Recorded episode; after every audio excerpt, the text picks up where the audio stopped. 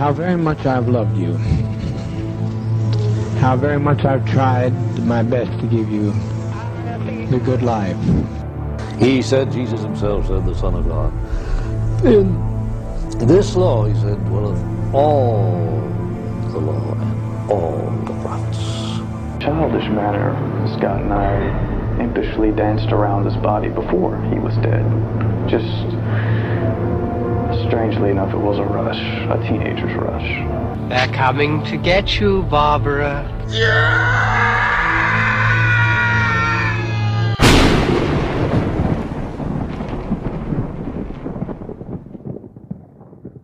Hey, y'all strangers, welcome to another episode of the Strange Talk. And uh, today's episode is going to be a very interesting one, I do, if I do say so myself. Uh, why am I talking kind of like the water boy? sort of. I don't know. I just thought it would be stupid and funny to do. Uh, but today we're going to be talking about disappearances now. And uh, a missing person is a person who has disappeared and whose status as alive or dead cannot be confirmed as a location of fate are not known. Okay, uh, a person may go missing through a voluntary disappearance or as due to an accident, crime, death in a location where they cannot be found, uh, such as at sea. Now, okay, if they're in a boat and they're going in the boat, going down that bayou, and they just, uh, you know, disappear. Because I tell you, them gators, uh, they make you disappear like nobody's business, or many other reasons. In most parts of the world, a missing person will usually be found quickly. Now, while criminal abductions are some of the most widely reported missing person cases, these account for only two to five of the missing children in all of Europe now.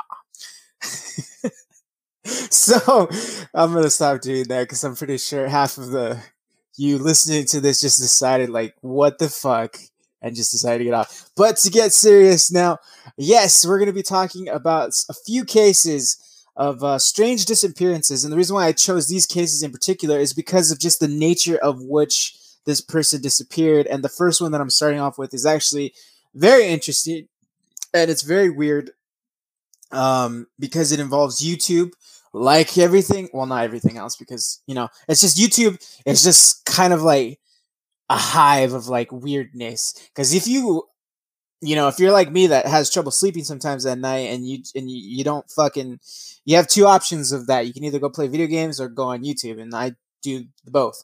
Um, but sometimes when i go on youtube and if you just click this one video your recommended videos or the videos that autoplay after just start to get a little bit more weird and weirder as you digress. And then you could just dive into a fucking hole of the weirdness of YouTube. Okay. So now this first story, because I'm going to be going over quite a few stories, I believe four or five. I'm not too sure yet. Um, I mean, I am sure because I have them for you. It's just some of them can be a little weird and fuck it, who cares? This is Strange Talk Podcast. So thank you. I want to give you a big thank you for listening and taking the time to listen to today's episode. That is Strange Disappearances. Um, without you, without you, the listener, okay, are you listening to me? I want you to look. I want you, okay, if you're at home and you're cleaning and you're listening to this and you're, or you're taking care of your kids, I want you to leave them alone, okay? I want you to leave them alone. I want you to go to the bathroom, lock the door, okay? Are you doing that? Are you doing it? Okay, now look in the mirror and I want you to tell yourself, you are your own special rainbow. Anyways, so let's get back to the story at hand. So the first story that I'm going to be talking to you about is called 112 Dirtbag or 112 Dirtbag, whatever you want. And you're probably thinking like, why the hell is it 112 Dirtbag? What the fuck does it have to do with the disappearance? Well, listen to the story, okay? And you will find out why. So Maura Murray disappeared the evening of February 9, 2004, after crashing her car on Route 1112 in Haverhill, hmm, 1112, New Hampshire. A nursing student at the University of Massachusetts Amherst, Murray left campus early that afternoon after parking her car and emailing her professors and work supervisor that she was taking a week off due to a family emergency. But there was no family emergency at all. Due to her preparations and lack of evidence of foul play, police investigators initially suggested she may have wanted to disappear and treated her case as a missing persons investigation, but her family and friends have maintained that she was abducted. They did not think that she wanted to intentionally disappear. But as we digress and uh, you know we weave this web of disappearances, nah, we will probably see that maybe she did or maybe she didn't. But let's continue. In November 2003, three months before her disappearance, Moray was questioned by police regarding improper use of a credit card under $250. She had used a discarded credit card number to purchase $79.02 worth of delivery of pizza. The charge was continued in December to be dismissed after three months of good behavior with her credit card. On Thursday, February 5th, 2004, at around 10:30 p.m., Maura spoke on the phone with her older sister Kathleen while on break from her campus job. They discussed Kathleen's relationship problems with her fiance. Hours later, still on her shift, Maura broke down into tears. Her supervisor escorted her back to her dorm room around 1:20 a.m., telling her it's okay there now. I don't know why I'm going to keep talking in this Louisiana like Bayou type voice. I'm sorry, but it's just like Waterboy. I just keep thinking Waterboy because I fucking love that scene uh, I if you never seen Waterboy, then whatever. Maybe you are a better person than I, but who cares? Um, but there's a scene in the movie Waterboy where the mom is looking at old pictures of the book after she comes to realize that she's been really strict with her son and he needs to have his life. Can't always be there for her, and um, uh she she opens up the first page and there's like this really like handsome looking dude like super fucking buff and dick out and his next next to his mom. He's like oh my god is that daddy? No that's my old high school boyfriend. Oh okay. And then he turns the page and you see like this fucking dumb looking fool with like his eyes crossed over and she's like who's that? That's your daddy. His name is roberto. Roberto? And then at the end of the movie when the dad shows up like fucking um it's like hey it's me your daddy roberto. I fucking love that part. Anyways um i fucked this episode up enough so the chart oh on thursday february 5th um she discussed with her sister about her fiance. She broke down to tears the um and uh, some dude, the, the, her supervisor, escorted her back to her dorm room at around 1:20 a.m. Maura apparently did not share with anyone the reason for her breakdown, so she was very kept to herself around the whole situation. On Saturday, February 7th, Maura's father, Fred Murray, arrived in Amherst. That afternoon, they shopped for a used car and later went to dinner with a friend of Maura's. Maura dropped her father off at his motel room and, borrowing his Toyota Corolla, returned to the campus to attend a dorm party with her friend. At 2:30 a.m., she left the party and drove the Corolla with the intention of returning it to her father at back at the motel. At 3:30 a.m. en route to his motel, she struck a guardrail on Route 9 in Haverly. The police questioned her but didn't file any charges or administer a sobriety test, so to say the least, she got lucky. She was driven back to her car, to her father's motel and stayed in his room the rest of the night. At 4:49 a.m., she called her boyfriend in Oklahoma to discuss the accident. Sunday morning, Fred Murray determined the auto damage was covered by his insurance, and he rented a car and dropped Maura off at the university and departed for Connecticut. At 11:30 p.m. that evening, Fred phoned Maura reminding her to obtain the forms pertaining to the accident on Monday from the Registry of Motor Vehicles. They agreed to talk again Monday night to discuss the forms and together fill out the insurance claim over the phone. Around midnight Monday, February 9th, shortly after speaking with her father, Maura used her personal computer to search MapQuest. Remember that? MapQuest? For directions to the Berkshires and Burlington, Vermont. At 1 p.m., Maura emailed her boyfriend and said, I got your messages, but honestly, I didn't feel like talking to much of anyone. I promise I will call you today, though. At around 1 p.m., she also made a phone call to inquire about renting a condominium in the same Bartlett, New Hampshire area. The condo association her family had vacationed at in the past. Telephone records indicate the last call was three minutes. The call lasted three minutes, I'm sorry. The owner did not rent the condo at Maura. I'm sorry, did not rent the car to Maura. Fuck. then Maura called a follow a fellow nursing student for reasons unknown. At 1:24 p.m., Mara, ow, I just hit my keyboard. At 1:24 p.m., Mara emailed a work supervisor at the nursing school facility that she would be out of town for a week due to a death in her family and that she would contact them when she returned. But there was no death in the family at all. So this was a little strange. At 2:05 p.m., she called a number which provides pre-recorded information about booking hotels in Stowe, Vermont.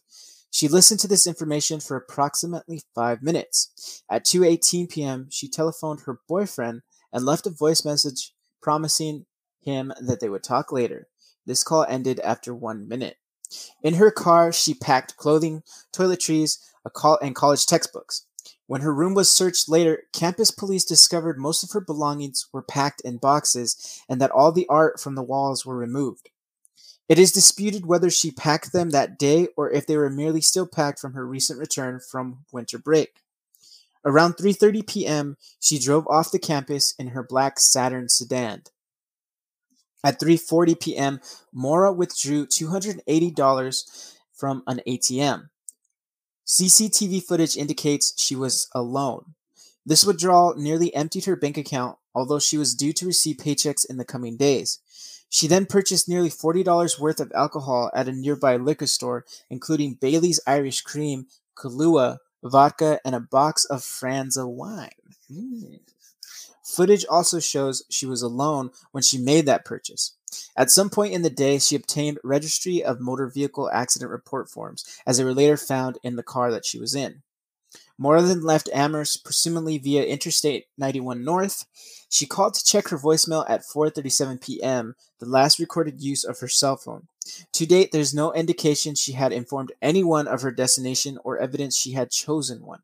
So she was basically winging it at this point. It would evidence suggests like she had no idea what she was intending to do or what she were where she was going.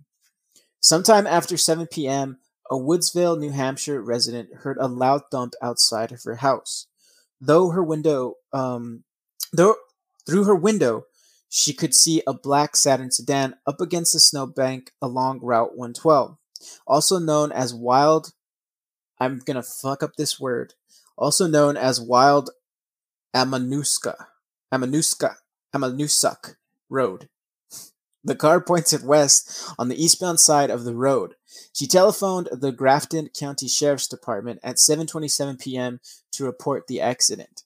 At about the same time, another neighbor saw the Saturn as well as someone walking around the vehicle. She witnessed a third neighbor pull up alongside the Saturn.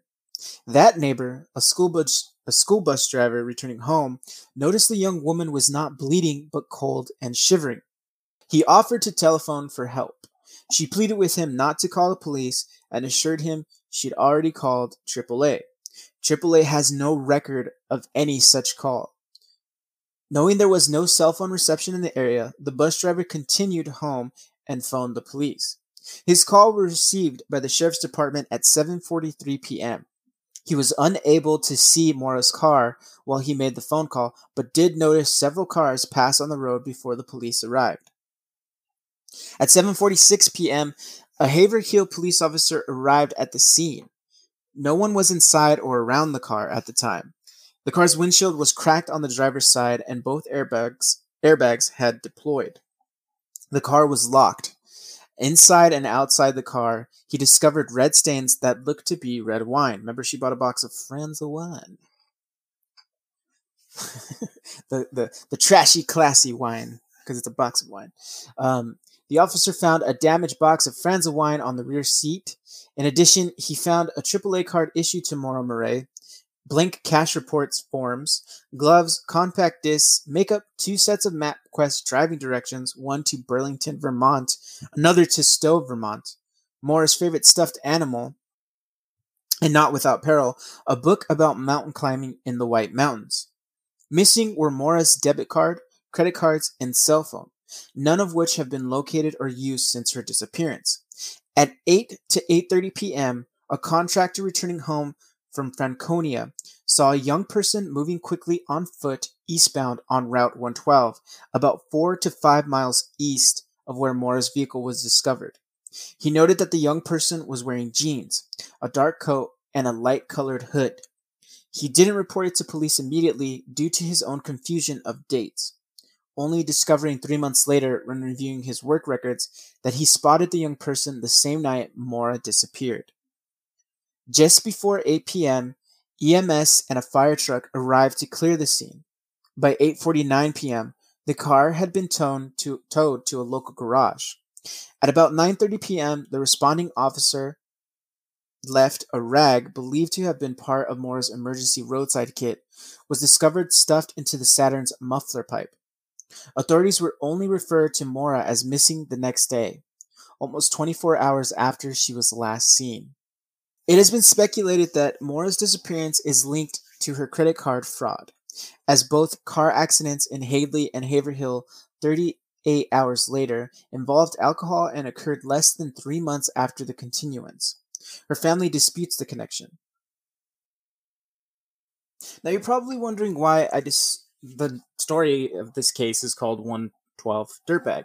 Now the reason for that is because during the time she was missing leading up to her dis- I mean after her disappearance there was interviews with the family of Maura Murray. And in one of the interviews her father happened to say, okay, that there was probably some dirtbag who kidnapped my daughter.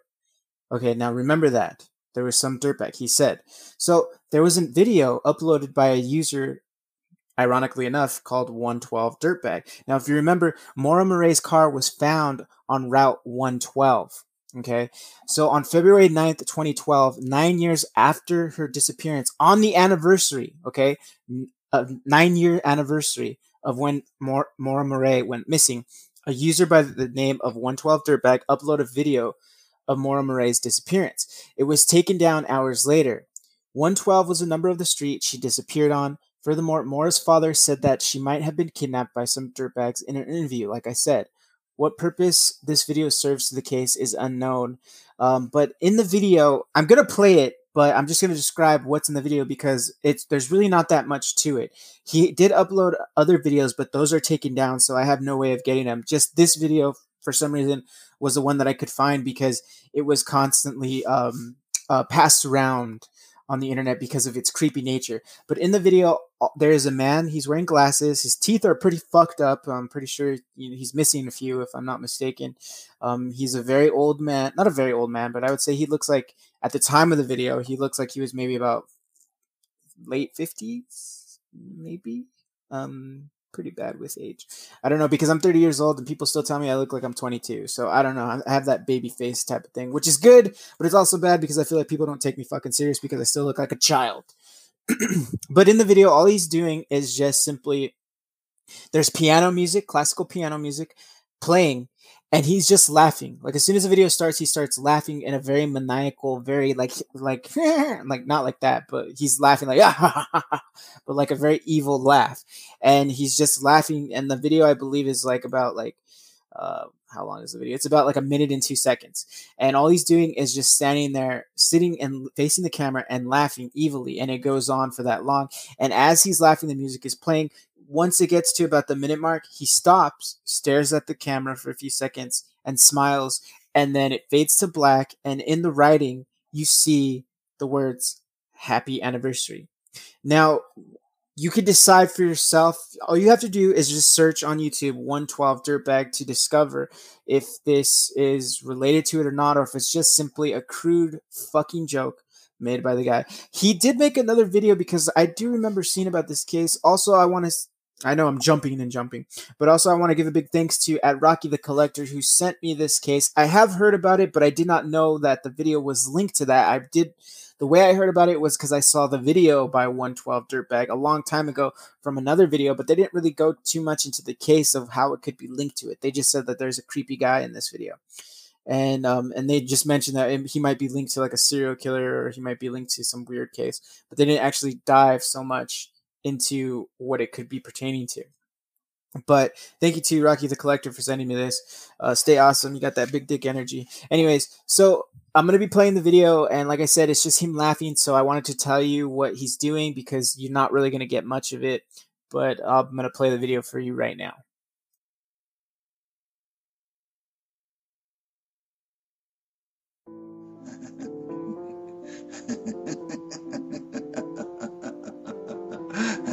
Ha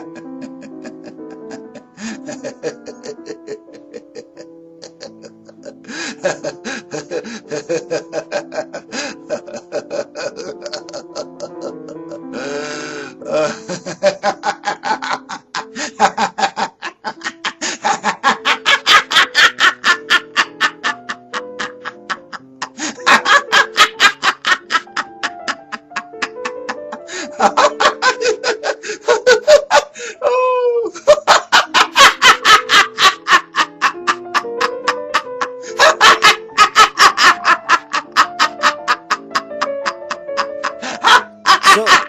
Said in the video it's weird um towards the end of the video when he gets silent he just stops smiles and then winks and then it fades to black and then the writings the text comes up saying happy anniversary. Now this man uploaded it on the anniversary of maura murray's disappearance nine years after. Now police got wind of this and they decided hey let's investigate this guy. He might be a suspect but they found no evidence linking him to the disappearance or to any crime whatsoever. So he's kind of like on the list still, I think, but they're they don't really have any evidence to prosecute him with. Um, now, here's what the story kind of takes a confusing and weird turn. Um, toward the end of 2004, a man allegedly gave Maura's father a rusty stained knife that belonged to the man's brother. Nobody knows who this brother that they're speaking of, at least there wasn't any name that I could find whatsoever on it, who had a criminal past and lived less than a mile from where Maura's car was discovered on Route 112. His brother and his brother's girlfriend were said to have acted strangely after Maura's disappearance. Nothing was ever brought up again after that, though, unfortunately, so it kind of just dies there. In October of 2006, volunteers led a two day search within a five mile radius of where Maura's vehicle was found. In the closet of an A frame house, cadaver dogs allegedly went bonkers, identifying the possible presence of human remains. A sample of the carpet was sent to the New Hampshire State Police. The Arkansas group Let's Bring Them Home offered a $75,000 reward in 2007 for any information that could solve her disappearance. In July of 2008, volunteers led another two day search through wooded areas in Haverhill. The group consisted of dog teams and licensed private investigators. Senior Assistant Attorney General Jeffrey Strelzin said in February of 2009 that the investigation is still active. Maura's disappearance has been the subject of intense interest and speculation on blogs, social media, internet forums, and of course, podcasts. And that is the first story of strange disappearances. And it's sad because, uh, well, I mean, I know I said on This Week in Crimes episode that I enjoy these. It's not that I enjoy other people's misery, so I don't want to say that. It's, I like them because I find them more fascinating because nobody can find them. But I do know I don't want to make light of the fact that there's victims involved in this and they're uh, they suffer through this because that is the worst part of these disappearances is that there's no body. There there's nothing. So you kind of i'm sure the family has to deal with like false hope of like maybe she is alive maybe she's somewhere and just doesn't want to contact us or she's probably dead but i don't have a bury i don't have a body to bury i have nothing. And so i can't imagine just struggling with having to face that just the just the nature of like not knowing. The the unsure like just that sucks. And that fucking sucks. But um speaking of strange disappearances you know it's a really good movie. I know i'm going completely off topic but if you've never seen the movie or you kind of been on the fence about it watch it. It is a very good movie. It's about a disappearance but you know they find them. Not to spoil the movie but that's not the spoil of the movie. The spoil is the actual very ending and stuff. It's really good called Prisoners. It's with Hugh Jackman, Jake Gyllenhaal, and it's a really fucking good movie. I, I think it was one of the best movies of that year that had came out that I seen. And I don't see why I didn't get enough attention. I know some people hated the ending, but I kind of liked that. I kind of liked it because it, it left you with like, what if or what's going to happen. But it was a really, really fucking good movie. So if you have the time, you can go rent it. You have no excuse of why you can't watch the movie. There's we live in the digital age, people. We're, we're, we get it fast, and when I want it, give me, give me now, now. So check out the movie Prisoners. It's a very good movie, really good. Um, it deals with the subject matter of child abduction and molestation. So if you're not too into that, or you have trouble watching those types of movies, you don't see anything. It's not graphic in that nature, but um, what I loved about the movie, it's about a man um, played by Hugh Jackman that wants and will stop at nothing to get his children back, and it's a it's a very good thing because it shows kind of like the duality of like you have good intentions, but you can become a monster when you get stuck and lost and, and you succumb to your rage. But that's what I loved about the film because I honestly feel like, I mean, I don't know if I'd go as far as do that, but I know that if anything were to happen to my child, uh, because I am a father, I have a two year old daughter, I know I would probably stop at nothing to get my daughter back. And you, what I like about the film is because it, it shows kind of like the realness of the of what a family deals with when their child is missing because I don't think a lot of movies show that. It always just focuses on because I remember there was a movie that came out in the 90s. I remember my because my dad was like a fan of like Mel Gibson for some reason. and we went to go watch this movie called Ransom. I don't know if you ever heard of that movie, but that that movie is like a fucking over the top. This one Prisoners has a realistic approach to it, although not super, not grounded in realism, but it is somewhat of a realistic approach, especially how it shows the mother and her she just fucking falls into depression. But having said that, I think I fucking uh fucked like not fucked, but I I think I've passed too much time already. So we're gonna move into the next story. Now this next case is a very weird one. It's just all around strange, and you'll hear why as I get into it. But just know that it it is a little conspiracy type of thing. So if that isn't your bag, then you know what, fuck off. But I'm sorry, that's fucking mean. But no, seriously, it, it, does get a little weird, and you'll see why. But this is the case of Dennis Martin. On June 14th, 1969, Father's Day weekend, Dennis Martin and his family was out on a camping and hiking trip they took every year in the Great Smoky Mountains. On this day, the family had stopped off at a grassy mountain highland meadow and popular stop off point along the Appalachian Trail known as Spence Field. As the adults sat out on the grass chatting, Dennis, his brother, and two other boys on the trip thought it would be amusing to play a prank on their parents. They decided that they would split up, go out into the woods, and then simultaneously jump out from different directions to startle their adults in what was meant to be just a harmless prank. Three of the boys went one way, and Dennis, who was the youngest, went the other. The reason he had been chosen to be on his own was that he was wearing a highly visible bright red shirt. Just as planned, the three older boys jumped out and scared the adults, but then the men asked where Dennis was. Since the other boys had seen him just a few minutes earlier, they assumed that he had merely missed his cue, and so they waited for him to jump out of the trees as well, but Dennis never did. Dennis's father, Bill Martin, went out to get his son, expecting that he would be there hiding in the bushes as he had been instructed to do so.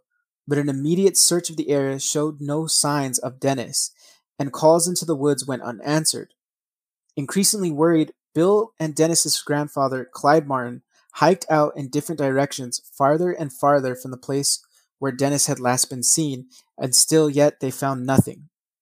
Park rangers were notified and a search was launched that would last until nightfall, when heavy rain began to come down along with thunder, which hampered efforts to find Dennis, and the search was called off until the following day with still no trace of where Dennis had gone off to.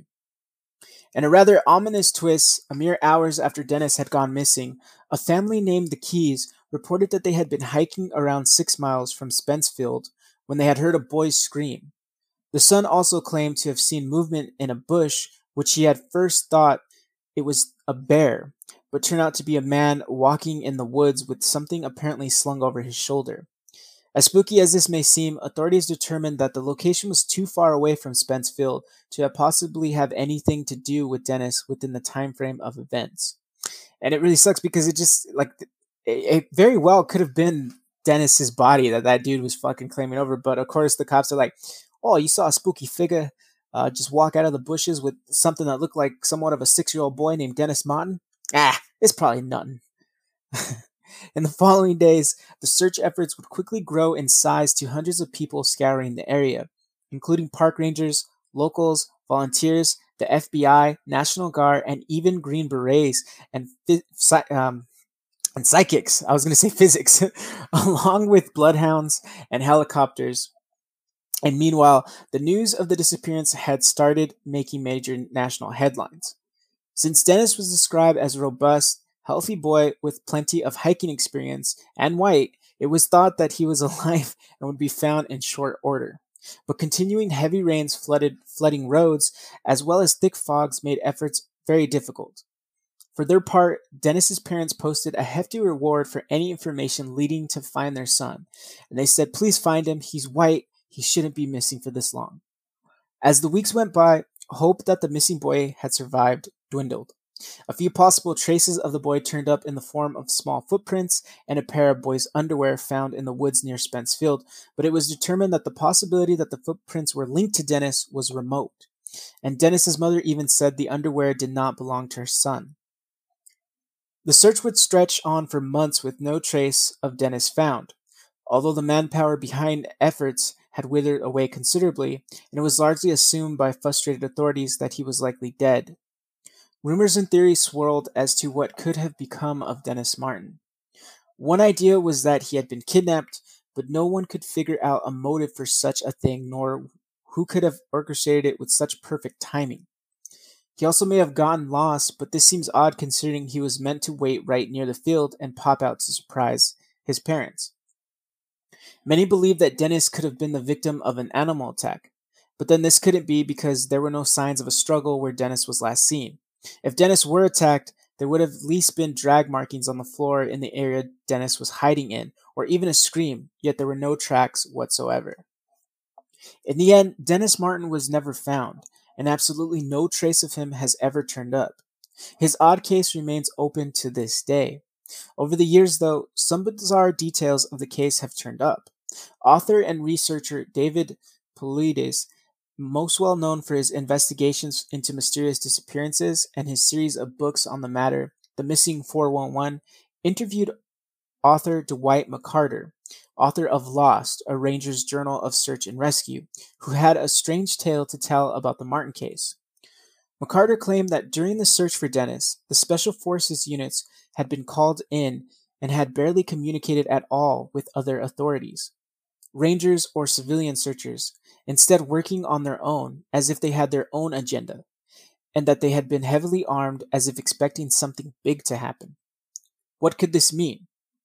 Another weird detail is that the lead FBI investigator on Dennis Martin's case, an agent named Jim Reich, later apparently committed suicide for unknown reasons. Okay, that's pretty fucking suspect. If you, you know, I mean, shit. Who just like for no fucking reason just decides to kill themselves? Um, so get your tin hats Get your tinfoil hats ready for this one, though, as the case gets even more weirder. In 2014, on a website called Tales of the Weird, a user by the name of Harold Cleveland posted a comment on a thread discussing the Dennis Martin case. Cleveland wanted to shed some light on the case, and this is what he said To all concerned, I have read some incredibly uninformed and ignorant comments here, and I feel it's my responsibility to help out when appropriate. My name is Max and I am a retired Army SOCOM commander. I spent 26 years in service with most of them attached to 10th Mountain Division in Colorado. Our special forces are never called to assist in civilian operations. That falls to the local National Guard and approved by the state governor. The fact that they were armed as well is another huge no no. During my command and every other mission, I was aware of we were not allowed by federal protocol to do either. Something is very wrong with this missing kid scenario. I've done some research on this case, both while on active duty and after my retirement. The inside facts of this case depict a frightening investigation. Bottom line is that searching started within a few minutes of the boy's disappearance and lasted three months with every resource imaginable being deployed. Don't even start with the terrain was difficult, holes and caves and cliffs and creeks, etc. Our special troops can find almost anything, anytime and in any terrain. We have the highest technology available worldwide and easily the best training and real world, wartime, and mission specific experience that the normal civilian populace can scarcely imagine. After studying this case, the fact that no trace of the boy was ever found is mind boggling. The Green Berets that were tasked in this search were there for a specific reason. They were armed for a specific reason. I can't and won't say why because my oath documents won't allow it, but I will remi- remind you of these facts. Nationwide, there have only been four occasions where the special forces were brought in on a civilian missing persons case. Two of those involved a possible armed perpetrator. The other two were this case and another similar to it about three years later and regionally nearby. This is out of thousands of missing cases since the early 60s when our special troops were born. There is no such thing as, well, they were training nearby any, anyway, and nope. We as commanders were never allowed to divert orders unless the division general officer, at least a one star within SOCOM, approved it. For that to happen, it must be for reasons that have a direct effect on our national security. No missing persons case has ever been on that level, ever based on its own merit. My research proved that to my own eyes. In conclusion, this case goes way beyond a simple missing boy. Let me put it this way to you skeptics out there. In 1969, same year as the case, in the southern jungles of Cambodia, we'd lost a man on team maneuvers one night. This was in some of the worst weather and impossible terrain known in this world. His tracks were instantly washed away, and nighttime operations were notoriously difficult as a rule. After a week's time, it was our dogs that finally tracked him. They live for these missions and they love it. In the Martin case, the dogs just laid down whining and refused to search several sets of dogs of different breeds. The FBI second in command told me this is in person. That fact alone promotes the high strangeness factor. These cases are far from normal and must be reinvestigated to ensure that the horror that this family went through never happens to anyone again. When it's your child that slips off for just a minute and panic sets in and as sets are immediately deployed in great mass, you would expect to find the child pretty quick. But when they just flat disappear like smoke, as in this case, it baffles even the most experienced of us and breaks our hearts as well. I hope this hideous event never happens to any of you, for I have seen it many times, firsthand, and you just cannot imagine anything worse. God bless and thanks for reading. That was the comment that Harold Cleveland said, who claims he was part of the Special Forces and is now retired. But this comment was made back in 2014. Now, the reason I chose to mention this comment in the first place is after having done my research, I did find out that the Special Forces did indeed help with the search for Dennis Martin, but they did it alone. No one knows why they were there to begin with. No one knows why they called. Like, no one even has record of who put in the call to have the Special Forces unit even in the area. Now, after doing more digging, I found out that there was records of the incidents of when the Green Berets were out there, and these are all. And this I found it on Reddit. Um, I guess it's from David. I don't even know how to actually say his name. David Paulides. I want to say Paulides. Paulides. I'm going to say Paulides. Uh, it's all based around his book Missing 411, which tackles this case. It's a book that has um, a bunch of cases of strange disappearances um, or just people who disappeared under strange circumstances circumstances. Now i'm going to read snippets of what the actual section is talking about. So here it goes. The green berets were called and responded to the dennis martin disappearance. They didn't communicate with other searchers and there are no documents indicating who called them or what their mission was. They failed to respond to foia documents a news broadcast from yesterday explaining the Dennis Martin disappearance. Fairly accurate, but leaving out vital information. We did interview Dwight McCarter, and he told us that he believed that Dennis was abducted. The information about the Green Berets training nearby is interesting but not factual. We reviewed every FOIA document, and there is not one note about who called them and authorized their team to land by helicopter inside the park. They wouldn't work with NPS personnel, and they searched alone. The segment does not include an interview with Mr. Martin, Dennis's father, something we were able to accomplish. Dennis's father had been lied to so many times by the press, park services, and others. He doesn't trust any of them. And this is that was taken from the chapter in the book Missing 411. Now this is from an interview with Art Bell on Midnight in the Desert, which is um if you don't know who Art Bell is, Art Bell was a man I believe started in the 80s. He was a radio host that talked had a radio show based around paranormal conspiracies and um, serial killers, and he talked all about this. So after a couple days, the Green Berets show up via helicopter into the park. This is him interviewing someone. They land, they get out, and they set up a base with their own communications. The park rangers came over and say, Hey, we could team up together. We could work since we know the park, blah, blah, blah. And they said, Nope, we work alone. And contrary to what you will hear out there by some people, there was never anything definitive about who called the Green Berets in.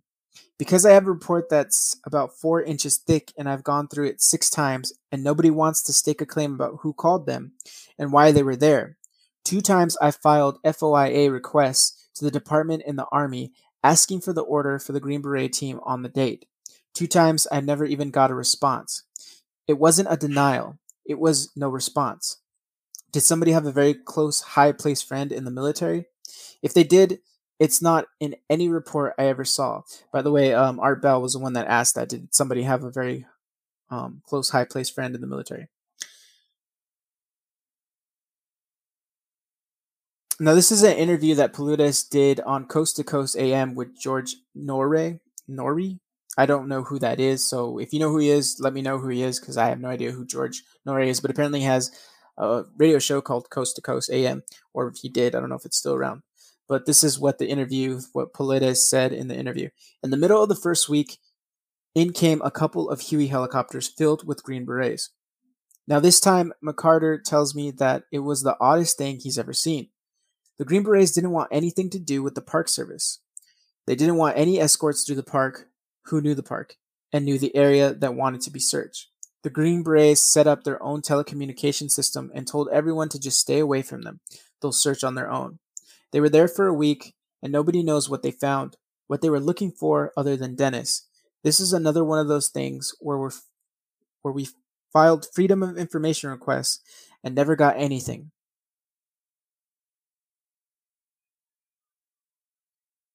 Now, nothing about this ever made the press. There's also the statement Paludes made in an interview with George Noory on Coast to Coast AM, which doesn't have anything to do with the report, but it is related. When this book came out, that's David Paludes talking about his Paludes, Paludes, God, I don't know how to fucking say his last name, Paludes. Um, on this is him giving the interview about his book and about the case of Dennis Martin. When this book came out, this was the cornerstone case, and it was all backed with fact. Because I had the news article, I had the report, I had everything laid out to a T, and I had Dwight McCarter's testimony. So we held a press conference in Knoxville, and we got every major news organization ABC, NBC, CBS, and Fox to come, and they asked every question under the sun, and we had displays, laid it out perfectly. It was just about the Dennis disappearance. And do you know all of them left, except one news agency? And this one reporter said, Dave, I gotta tell you, this will never make the air. The parks mean too much to this local community, and what it means is $800 million a year to the local area around the city of Knoxville and the surrounding regions. And do you know, George? Nothing about this ever made the press, though. So that's why the Dennis Martin case is so strange because of the fact that the Green Berets Special Forces unit were actually called in to help, supposedly help with now, see, that's the weird part is we don't know why they were there. They claim they were there to help in the efforts of trying to search for Dennis Martin, but that's the thing. No one really knows. And I get it. This is an internet comment. It's not necessarily mean that it's true, but the username um, Harold Cleveland did shed some light on that. Now, you like I said, you can take that with a grain of salt. That doesn't necessarily mean he says who he says he is. You know, that's the weird part of it. But the fact that the Special Forces units indeed were there back in 1969 to help search in the efforts for Dennis Martin, but the fact that they never communicated with any other agency out there is very strange indeed. So, could there be possibly a government cover up? I mean, we'll never truly know because it's 2019 and we still have no clue of what happened to Dennis Martin. So, let's move on to the next case. So this next case is almost similar to that of the book and the film that it was later adapted into is closely resembles Gone Girl. Um, so says the article and case that is very disturbing indeed, um, and a very very um, interesting case nonetheless, and it is a very strange disappearance. So obviously that's why I'm including it in this episode, um, and is that of Joan Risch. Joan Risch had a child tragic childhood with both of her parents perishing in a fire while Joan was out visiting family. Following their death, she lived with the foster family. A Boston Herald article from 1993 reported that Joan had been sexually molested by her foster father. In 1954, Joan met her future husband, Martin, at a Harvard football game. They were both Brooklyn born and hit it off immediately. Joan ultimately left her career as an editorial assistant at a publishing company in New York City to settle down with Martin and start a family. The young couple had two children, Lillian and David, before moving to a modern home on an old Bedford road in Lincoln, Massachusetts. Joan was a housewife while Martin was a Fitchburg paper company executive. Joan's mother, while her foster mother, had this to say about the couple. I think they were extremely happy. They had a beautiful home, two lovely children, and they were congenial companions as far as I know.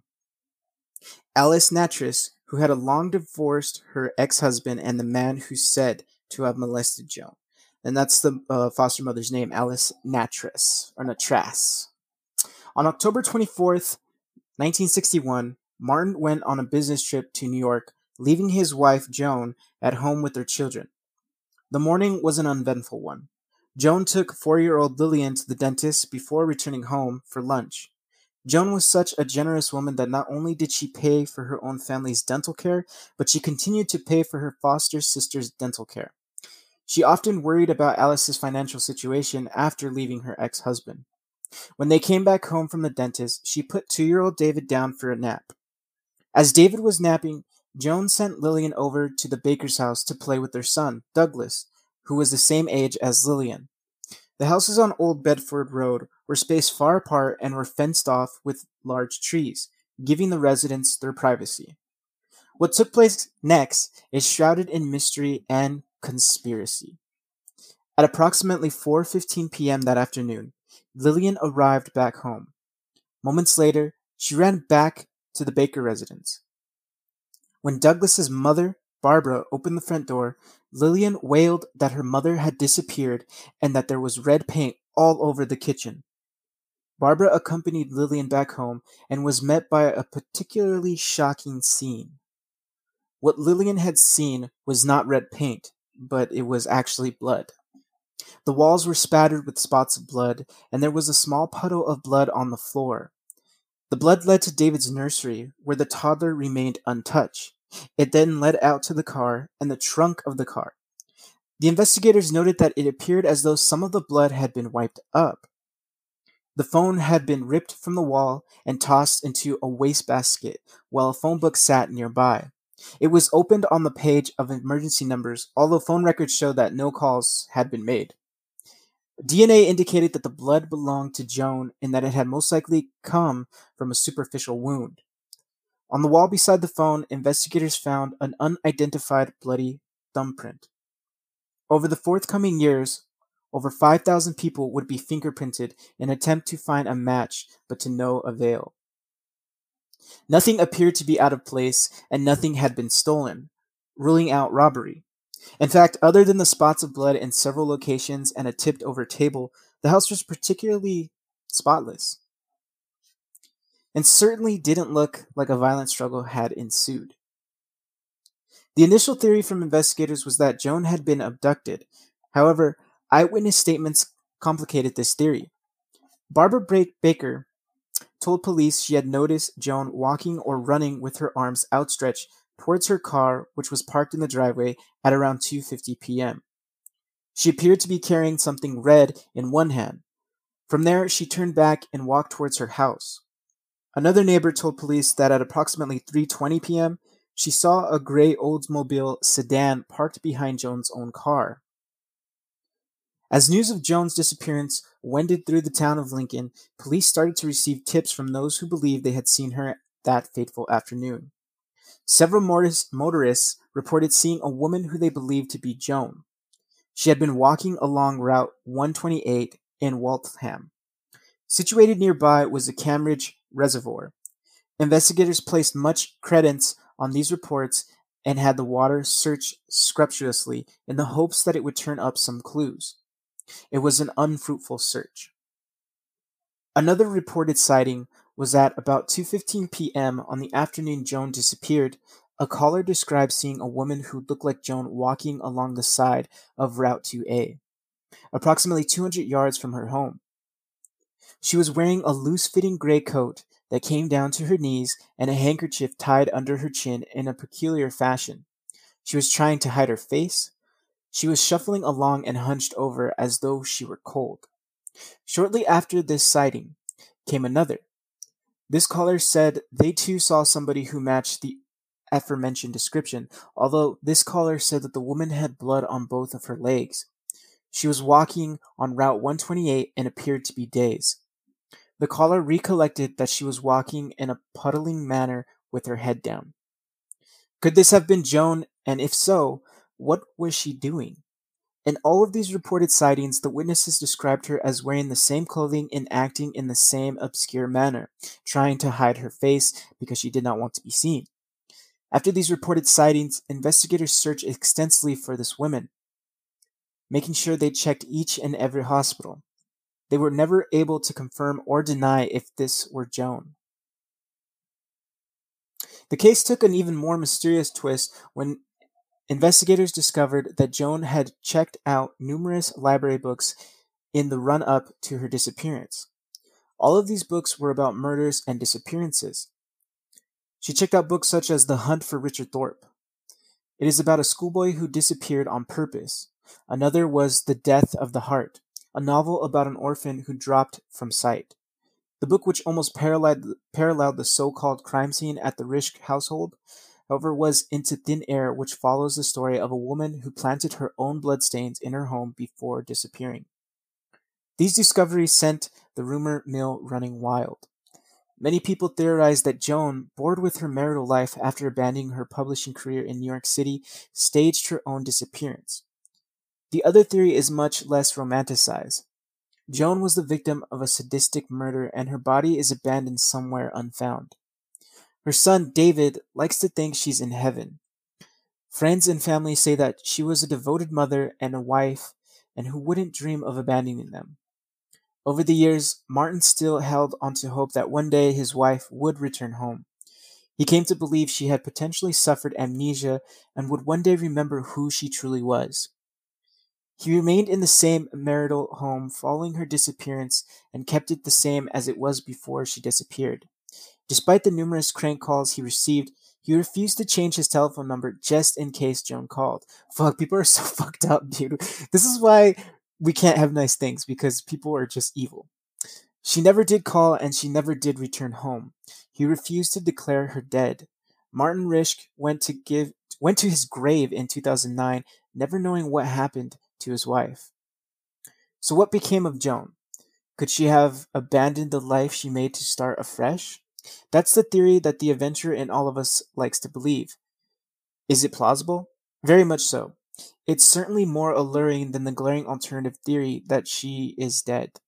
The bizarre vanishing became the center of one of New England's greatest mysteries of the 20th century, and to this date, nobody truly knows what happened to Joan Risch.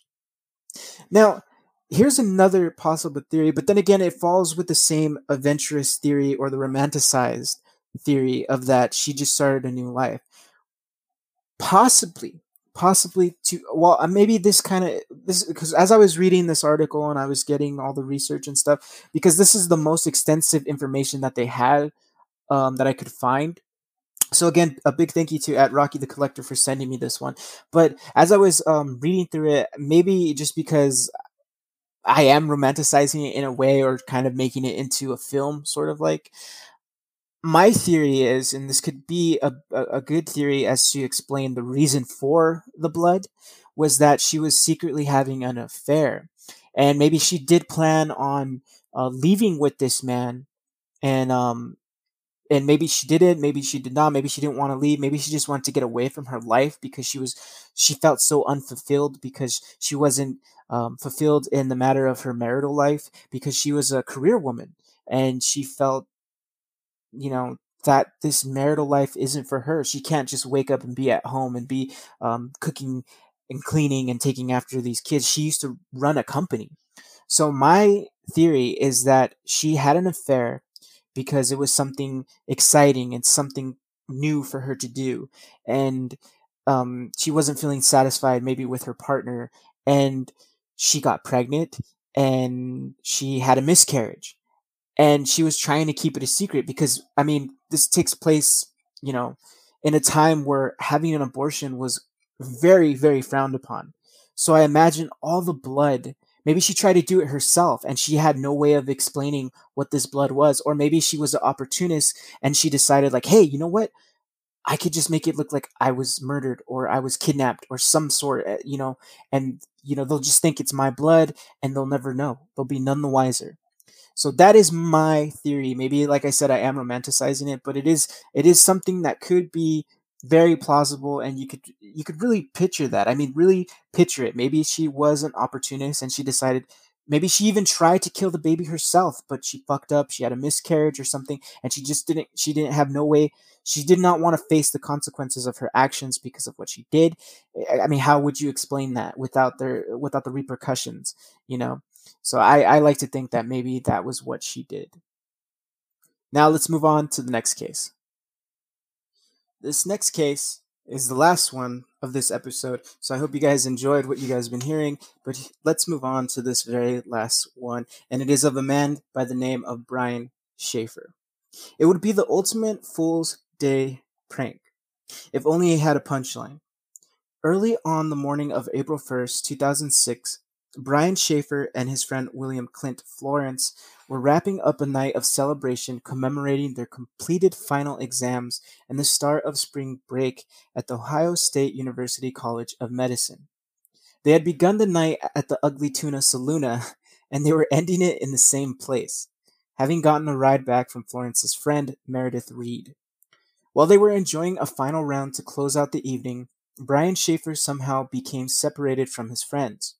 When the bar closed down at 2 a.m., Florence and Reed waited for him outside, but he never appeared. They assumed that he had simply gone home without telling them. The following Monday morning, he failed to arrive for a flight that he and his girlfriend had planned to take to Miami, where she thought he might propose. It was only then that Brian Shaffer was declared missing. Police began their search at the last place Brian Shaffer had been seen, which was the Ugly Tuna. What they found there was the beginning of a perplexing mystery because the bar was located in what was considered a high crime neighborhood. He had been outfitted with a number of security cameras, including one which monitored the escalator that led to the entrance of the bar. On the security footage, Shaffer was seen standing outside the bar shortly before 2 a.m., talking to a pair of women. Then the cameras show him walking toward the bar's entrance. He has not been seen or heard from since. And those are the last images that anyone has ever seen of Brian. The bar had no other publicly accessible entrance or exit, and the only other way out was a service door out the back, which led to a construction site, which police believed would have been difficult to safely maneuver through even sober, and during the daytime, let alone in the dark after a long night of heavy drinking. Police searched through security camera footage from several other nearby establishments to try to determine if and how Shaffer left the Ugly Tuna, but they saw no sign of him leaving. The search fanned out from the ugly tuna, and police investigated far and wide, even including the city's dumpsters and sewer system in their search. But not even the canine unit could find a trace of Brian. Shaffer's abandoned apartment was later burglarized, and police and his family were hoping the crime might have something to do with his disappearance. Unfortunately, it did not. Recently widowed and desperate to find his son, Shaffer's father consulted a psychic. He was told that Brian's body was resting in a water near a bridge. He spent hours wading in the Olentangy River in Columbus with with with the search party. Oh my god, it's because I practiced trying to say that damn word. It's Olentangy, Olentangy River, and I fucked it up anyways. anyways, but to no avail. Avail. The father was not able to find any body whatsoever. Uh, he wasn't even to, able to find his son. Um, and so the psychic is bullshit, just wasting your time. And it sucks. For months after his disappearance, Shaffer's girlfriend, Alexis Wagner, called his phone every night, though it went straight to voicemail. However, one night in September, she was thrilled to hear the phone ring at the other end of the line. It rang three times, and in her excitement, she called again. But there was no answer. But a ping from the cell phone was later traced to a cell tower in Hilliard, about 14 miles from Columbus, where Shaffer disappeared. Shaffer's cellular carrier later admitted that the ringing and the tower ping could have been a glitch in the system rather than a sign that Shaffer had turned his cell phone on. And almost everyone involved in Shaffer's life or who had been with him on the night of the disappearance agreed to take a lie detector test, except for Clint Florence. According to Florence's attorney, his client had nothing to hide and simply felt that he had told police all he could about the subject. That's a little suspect. The two women who Shaffer was last seen with were identified by police and cleared of any suspicions. They also stated that they were not asked to take a polygraph test. Now, they're probably wondering, well, if they have nothing to hide, why take a polygraph test? Because believe it or not, polygraph tests aren't truly. I mean, even to in today's time now, they're not really seen as um as like factual evidence because even if you're because the way they they they monitor you when you're taking a polygraph test is they they ask you a question and based on your reaction to the question because you don't physically have to react um, I mean, obviously, if you physically react, because there are what they have, because there are people in the FBI and CIA who are body lie detectors.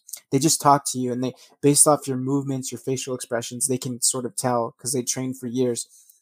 But lie detector tests are not like used in court today. I know in the state of California, they're not really used in court because just if a person's heart rate starts jumping up, if they drink coffee, it could have a big impact on the results of a polygraph test. So that's why they're not really used. And um, I know I'm really divulging from the topic at hand, but uh, fun fact, everybody, fun fact: the lie detector test was actually invented to track ghosts. The inventor, I forgot his name, but the inventor of the lie detector, the polygraph test, uh, wanted to use it to see if he could hear ghosts or I think track ghosts. And if it jumped, that meant there was a ghost in the vicinity of the polygraph test unit. I don't remember what he called it back then, but uh, believe it or not, that's Google it. Fucking Google it right now, and I guarantee you it's true. Same thing for the cereal Kellogg's. I now we're super going off topic, but the cereal Kellogg's was actually invented by a guy who was a reverend because he suffered from chronic masturbation. He would constantly masturbate, and he felt if he made such a bland cereal, it would stop the person from wanting to masturbate any further. And he believed in his product so much that when he would go on his sermons um, and he would preach, he would tell he would give boxes of of Kellogg's cereal. The cereal that we eat today was started because he wanted to stop people from masturbating. okay, so let's get back on the topic. for years, the search for information about Brian Brian Shaffer's fate continued. Posters of Shaffer were plastered everywhere, noting that the missing man had a distinctive tattoo and a black fleck on his left iris. Rewards were offered, tip lines were set up, and Eddie Vedder, the lead singer of Pearl Jam, one of Shaffer's favorite bands, even took a break between songs during a concert in Cincinnati to ask for any information about Shaffer's disappearance. Brian's father, Randy Shaffer, joined the families of other missing persons to successfully lobby the Ohio legislature to reform the state's law regarding missing person cases. Now, Ohio has a more organized protocol for investigating missing person cases, a small relief for Shaffer's loved ones. In 2008, Randy Shaffer was struck by a branch while cleaning up debris from a windstorm in his backyard and died. In an online condolence book, someone wrote, To Dad, love Brian. U.S. Virgin Islands, leading many to believe that Bryant was alive and well. However, police later concluded that the note was posted from a publicly accessible computer in Franklin County, Ohio, and it was determined to be a hoax. Again, people are just fucking evil, and this is why we can't have nice things. This is why aliens don't visit us, because we're fucking evil. With no solid theories about what happened to Shaffer, Columbus police continued to follow up on even the most far fetched leads, from alleged sightings in Sweden to a phone call from a woman at a Michigan restaurant who believed that Shaffer was her waiter. There have even been anonymous online tips that claim to know the location of the body, but investigations into the claims have proven fruitless. What became of Brian Shaffer remains a mystery to this very day. One theory suggests he left the country to start a new life, possibly playing in a Jimmy Buffett style band, as had always been his dream. Others have suggest- suggested that he was more devastated by his mother's recent death than he let on and took his own life. Another possibility is that he befell an accident in the dangerous worksite behind the bar and that the owners covered it up to avoid legal problems. Some people have even linked his disappearance to the supposed smiley face killer, which, if you don't know who the smiley face killer is, uh, I might be doing an episode on him. A theoretical serial killer proposed by retired New York City police detectives Kevin Gannon and Anthony Duarte, and a champion and championed by a number of online amateur sleuths. Shaffer's disappearance fits part of the pattern of the alleged smiley face killer. Gannon and Duarte believe that a serial murderer or group of killers preys upon college age men as they leave parties or bars. Corpses are often left next to the bodies of water. Of course, Shaffer, whether alive or dead, has yet to be found. It's also worth noting that most police departments dismiss the unifying theory of the smiley face killer, even in cases where bodies have been discovered, chalking up many of the deaths to accidental drowning. At this point, any connection between Brian Shaffer's disappearance and the supposed killer remains conjecture. In 2018, the Ugly Tuna Saloona closed down and it is rumored to be undergoing construction to be converted into an office. Although Cadaver Dog searched the establishment way back in 2006 and found no sign of Shaffer's body in the building, one can't help but think that this will close one chapter of the investigation and potentially destroy key evidence. After all, we have no proof that Shaffer ever left the premises that night. To date, Brian Shaffer's fate remains a mystery with no promising leads in sight.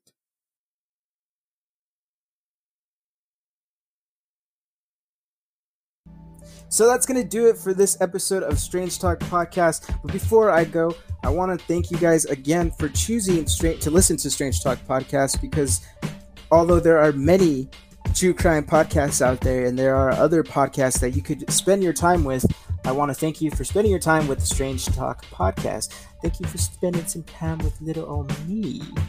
But also, I want to give a big, well, I don't want to say a big sorry. I am somewhat sorry to the ladies at Kills and Chills for actually um, getting the episode to work. I did a system recovery and I was able to recover the files, um, at least my files, because I had their audio files, but it was just them because the way I record when I um, do something like that, when I record with another person, like say at Ribsauce 710, when we used to do a Talk Nerdy to Me, um, I would record his through a different audio channel.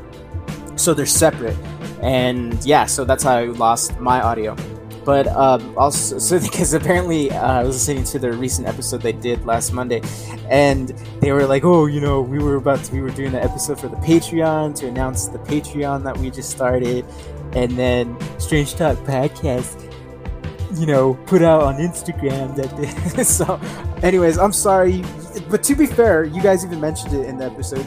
You guys should have at least told me like, hey, we're gonna just do that episode, and then I would have just scrapped that episode altogether. But whatever, you know, it's fine. But hopefully we can do it again sometime. And if you're a if you're a podcaster and you have your podcast and you want to team up, I'm more than willing to team up with other podcasts because why not? Why not help each other out? Because this world is already filled with so many monsters and, and just evilness. Let's kind of work together. At least we can do something together. I guess. So if you have a podcast out there and you would want to be on mine or vice versa, I would be more than welcome to. I have yet to be invited to be on somebody else's podcast, so you know, why not? But again, thank you for tuning into this episode. Strange Disappearances, episode 29. We're, we're almost one away from from episode 30, you know, and I, I know it's technically not episode 30 because I do that other segment, which technically counts as an episode, but it's not an official episode. It's more where I read, uh, which is This Week in Crime, where I bring you news from around the world or right here in good old America. But you know, so be prepared for another one of those this Wednesday that's coming up. You know, so break apart your work week, and you know, it, it, it, you know, I like to think I like to think that by doing those, I stop a person from just going postal at their job. they're just one day they're just gonna snap and just take everybody out, you know. So I like to think that I put a stop to it when they listen to this week in crime. But again, thank you for tuning in to Strange Talk Podcast. Strange Talk Podcast is a weekly podcast where I, you know, dive into the mysterious macabre of true crime, paranormal, and sometimes conspiracies. I haven't done one in a while, so I may have a conspiracy coming up. Who knows? May or may not. I may or may not. Just depends on if I really want to do it or not. So thank you again. So if you want to reach me you can do so via Instagram. Follow me on social media on Instagram at Strange Talk Podcast. If you want to send me a news article, you can do so through Instagram at Strange Talk Podcast. Or if you are old school and you want to keep it that way, you can do so via email at Strange Talk Podcast at Outlook.com. If you're a new listener, welcome to Strange Talk Podcast. I hope you enjoyed what you heard. Go back and listen to all the other episodes, but be fairly warned, they are old and they were when I was just starting out. And even now, I still don't sound professional as much as I like to think I am. So, as always, stay strange, everybody. Stay fucking strange. Oh, also too, I'm see that's how professional I am. Also, too, let me know what you guys think of the new intro. Do you like it? If not, I'll go back to the old one. Tell me. I want to know. Please help me out. You guys can do a great deal of helping me out by telling me if you like this new intro, if you hated it, if it's too slow, if it takes up too much time. Be completely brutally honest and just tell me. I won't cry that much. so just tell me what you guys think of it and let me know. And also, too, if you are a new listener and you're listening to this on a podcast app that lets you, and allows you to rate the podcast, that will help me out the biggest. That helps me out a lot because it helps me get recognized more. So it helps new people to see the podcast. And also, what helps me out even more is if you really truly enjoy Strange Talk Podcast, tell your friends, tell your family, tell your neighbors, tell your tell your fucking dogs. I don't care. Get the word out of Strange Talk Podcast. But the more, because the more that you expand to different listeners, it's like a virus. It's like a good virus, though. You want to spread it all over. Ooh, fuck yeah, spread it. But anyways, I've talked enough. So stay tuned for a new This Week in Crime for all the evilness that this world has to offer. Because you know that's that's kind of like a, a cool, popular one not as popular as my 911 calls, which I will be doing soon again, but they are somewhat popular. So, again, this is me signing off from Strange Talk Podcast. Thank you for taking the time to listen, and as always, stay strange.